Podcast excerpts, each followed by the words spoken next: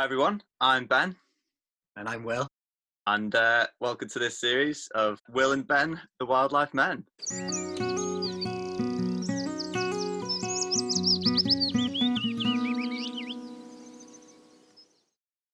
Hey Ben, good to see you. How's your week been? Hey Will, yeah, not bad. Yeah, it's been a it's been quite a busy week actually, but there's been some really nice experiences and seen some really cool stuff actually. Um, You you look like you've just got back from a run, actually. Yeah, I'm not very especially fit at the moment. Definitely quite sweaty, and still in my running kit, I'm afraid. Not making any effort this evening.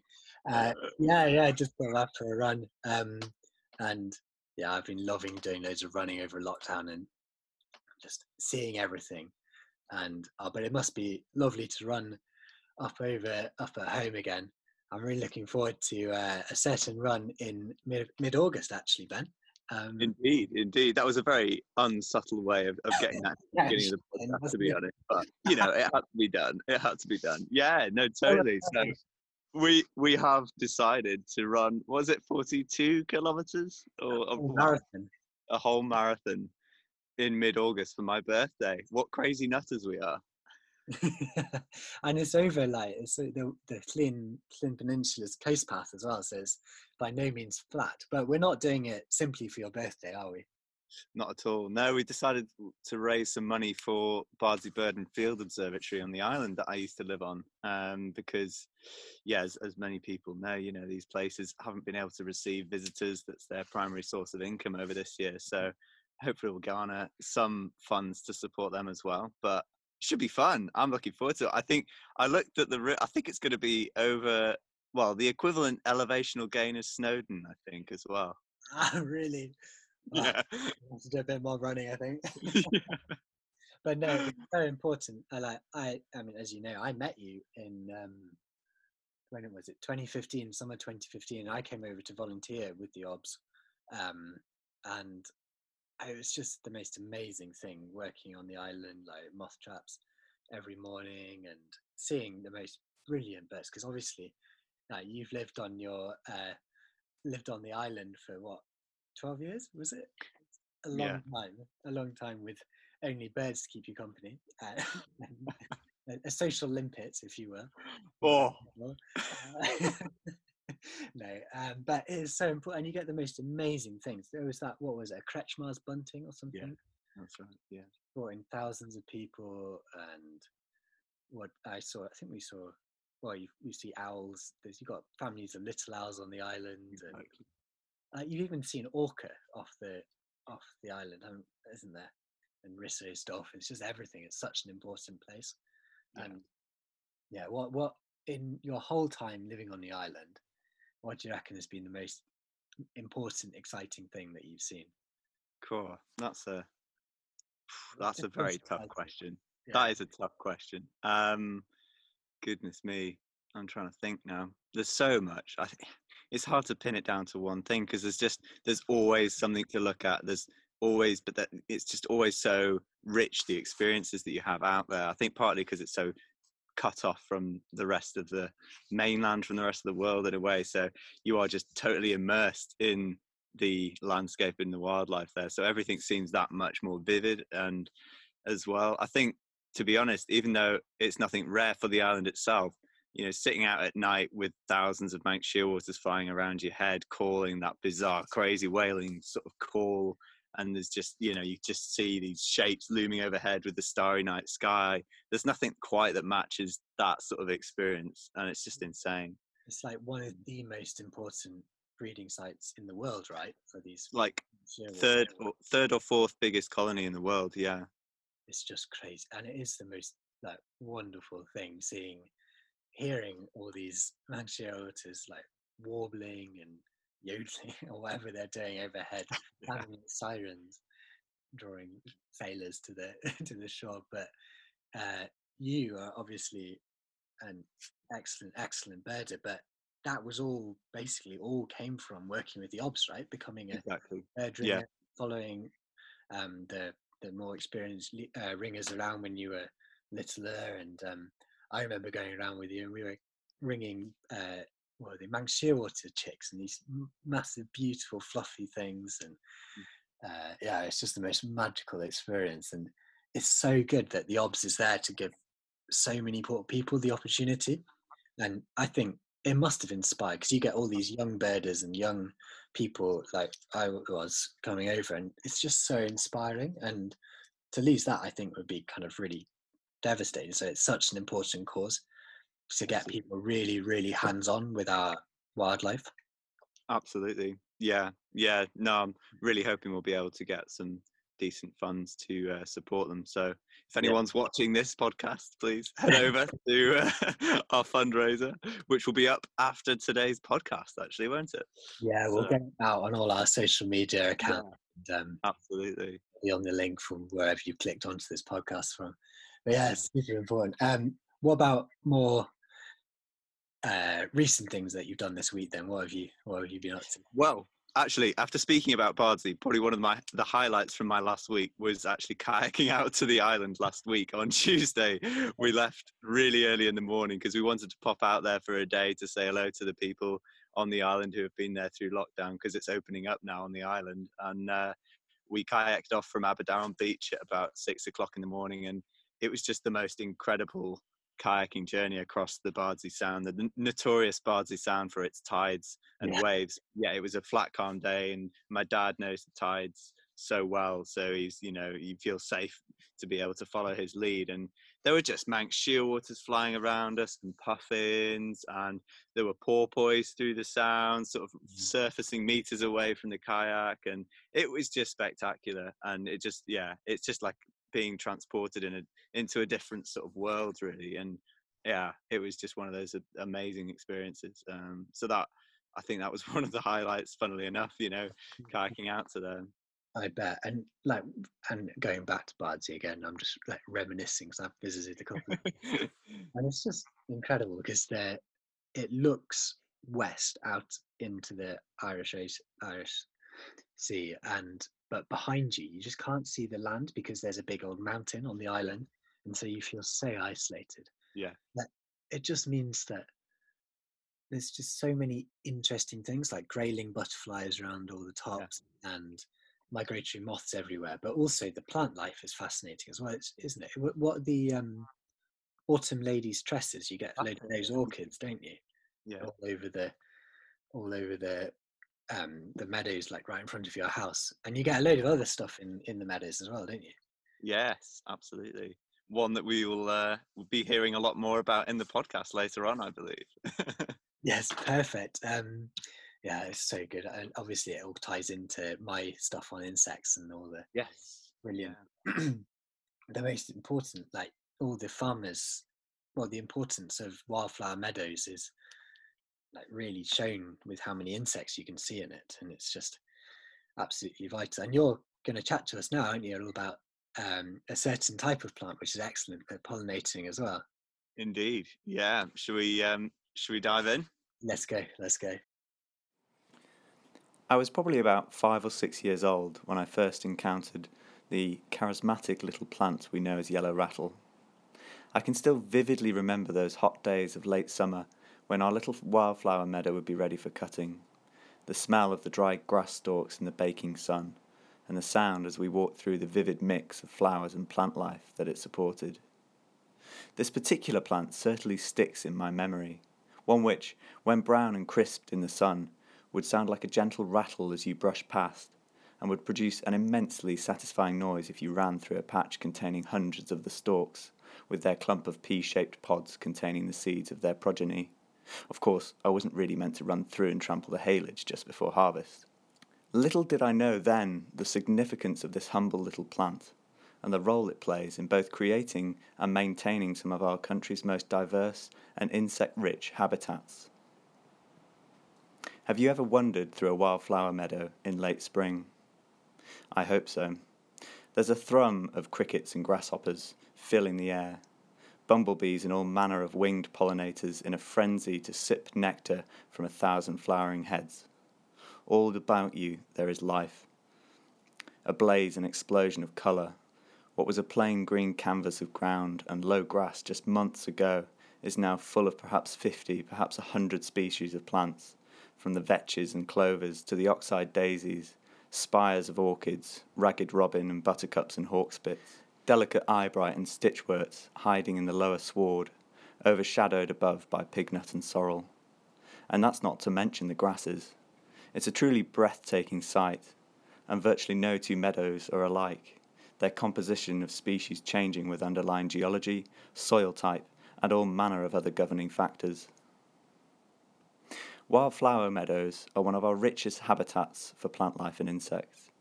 A meadow containing as many as one hundred fifty different species of flowers and grasses, and some forty species of insects can be contained within a square metre. And yet it's becoming harder and harder to come across these jewels of diversity, as the traditional farming practices that maintained such habitats have given way to modern farming techniques, and other areas have been lost to development, roads, and all manner that have progressed the development of our country. We've lost at least ninety-seven percent of our hay meadows since the nineteen thirties, a gradual and rapid conversion of this colourful tapestry of unique field assemblages into a singularly monotone colour of green, as fields were ploughed and reseeded with species like ryegrass to better support silage production for intensive agriculture. It's a shocking loss, and goes some way to explaining the resulting collapse of our insect populations in this country. Yet all is not lost. Scattered fragments of these precious meadows remain, and slowly more and more are being restored back to what they once were. And amidst the sward of grasses and flowers, there is one species in particular that plays a crucial role in this story of restoration. The meadowmaker is how it is known to some, hay rattle to others, and yellow rattle to perhaps use its most official name. Most would perhaps not consider this humble plant an ecosystem engineer when seen in a patch of grass, its hooked yellow flowers arching off a bulbous green calyx, and its height not often exceeding your average thirty centimetre ruler. Yet it's not what you see above ground that's really important. It's what goes on beneath the surface, under land, which is really crucial. Yellow rattle is a hemiparasite, a parasitic plant which still exists through photosynthesis, but also acquires an awful lot of its nutrients by stealing from the roots of other plants. As the roots of the yellow rattle develop in the spring, they seek out the roots of other plants, especially more vigorous grasses, and proceed to siphon off water and nutrients as those around them attempt to grow. What this results in is a stunted growth, suppressing those grasses and other victims around them by some sixty percent. This allows for a plethora of other flowering plants to flourish in the areas where these usually dominating grasses grow, and so it presents a valuable tool in reverting green grassy pastures back into the rich tapestry which so enriches our meadowlands. Those wanting to undergo this transformation to remedy that ninety-seven percent loss of wildflower meadows can use yellow rattle as an important engineer to do half the work for them. But it's not quite as simple as chucking a load of rattle seed pods over a field of grass and sitting back to watch those flowers grow. To sow rattle, it's best to cut your field really short between July and September, removing all the grass and hay from the field before also removing the thick layer of dead grass and moss called the thatch. This is called scarification and can be done on a small scale with a rake, harrow or strimmer. Essentially, this exposes the bare soil needed for rattle seeds to establish themselves in. Once scarified, you can now sow your rattle seeds by hand and scatter them across the field. This needs to be done before November, because rattle seeds are quite fussy and need around four months of temperatures dipping below five degrees Celsius to germinate in the spring. Yellow rattle is an annual plant, which means it completes its life cycle in one year, and so relies on the successful establishment of the seeds it distributes to grow the following year if it is to persist. If rattle is to flourish alongside its accompanying wildflowers, you have to have the management right too. It's no good cutting the hay in late May before the rattle has had a chance to set seed, because it will have no offspring to pass on for the following year. Similarly, you can't just leave a field without being cut and expect it to do its magic. Ideally, it's best to leave a meadow until late July, August or even September before it's cut and baled, giving the late flowering plants a chance to provide food for all those wonderful pollinators and for species like rattle to scatter their seeds. Following this, fields should ideally be grazed through the autumn and up to the new year to keep secondary grass growth at bay. For those with smaller patches of meadowland, or even just a little patch in your garden, you can use a lawnmower or strimmer to cut the meadow in summertime, removing all the hay off the field and then cutting the area once or twice again through the autumn to replicate grazing if you don't have a few sheep or cow to hand. Over the course of a few years, it's immensely satisfying to watch as your field becomes gradually transformed. The rattle slowly thins out the rigorous grasses through its root-tapping parasitism, and gradually the wildflowers appear and begin to take hold. With the emergence of wildflowers will come a whole host of insectivorous life, and finches and pipits will thrive as plants set seed in the summertime, filling the air with tinkling calls and a thrum of chattering calls. It's mid-July, and I've just returned from a little cycle ride from our home on the Llŷn Peninsula in North Wales. The ride has left me feeling a bit depressed, taking me past some of the area's most intensive dairy and sheep farms. Fields of monotonous green silage lay with barely a sound of birdsong in the air, and hardly a flower to be seen.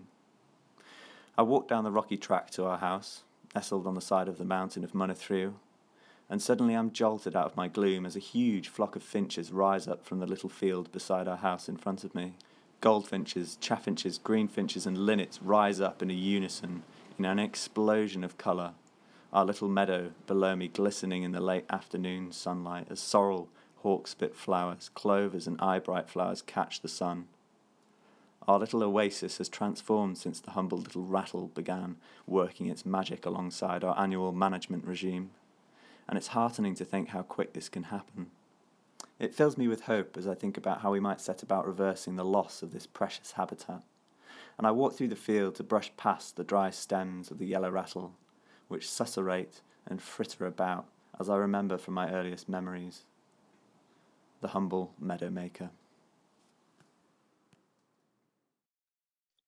The meadowmaker, Ben, that's so cool.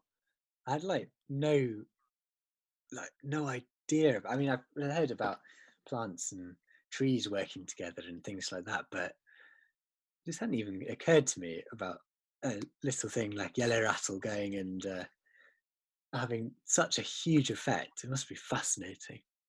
So much we don't know about plants, isn't there? There is a bit, isn't there? I know, it's just a hidden world as well beneath the ground, isn't it? As we know from last week's podcast. But, yeah. Oh, there's so much more to find out, though. Um, have you read that? Oh, yeah, I know you've read that, actually. The Hidden Life of Trees book. Oh, that is just the best, isn't it? It's fantastic.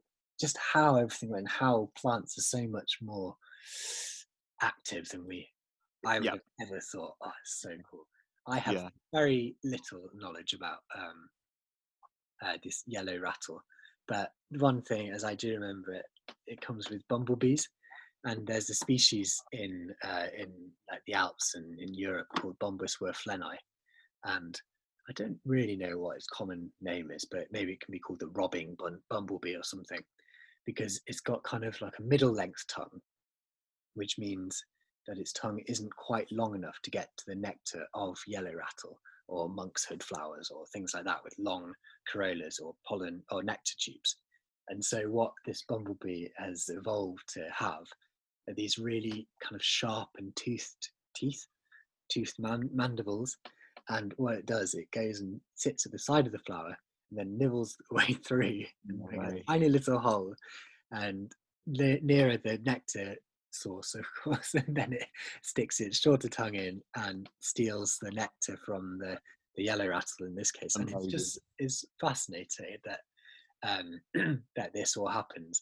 And it's not that great for for the plant because it just bypasses the pollinate the pollen, and so the plant isn't pollinated. But what is really cool is that although they're adapted to um, to be able to do this, it seems that it's a learned behaviour, because Dave Goulson, the big bumblebee researcher, did this amazing study in the in the Swiss Alps, and he showed that in one field with all of the uh, for all the Bombus wurflenii, probably from a single a single brood, a single nest, they all did it on one side of the on of the yellow rattle, and then in another field far away they all did it on the other side. And so it must be just the first bee in the springtime coming out and then realising it's got these massive old teeth and it chews through and they, oh, I found some nectar. And then it goes back and tells all its mates or sisters in the in the uh, in the nest, and then just continues. And it's like this amazing learnt behaviour, uh, exploiting this poor yellow rattle.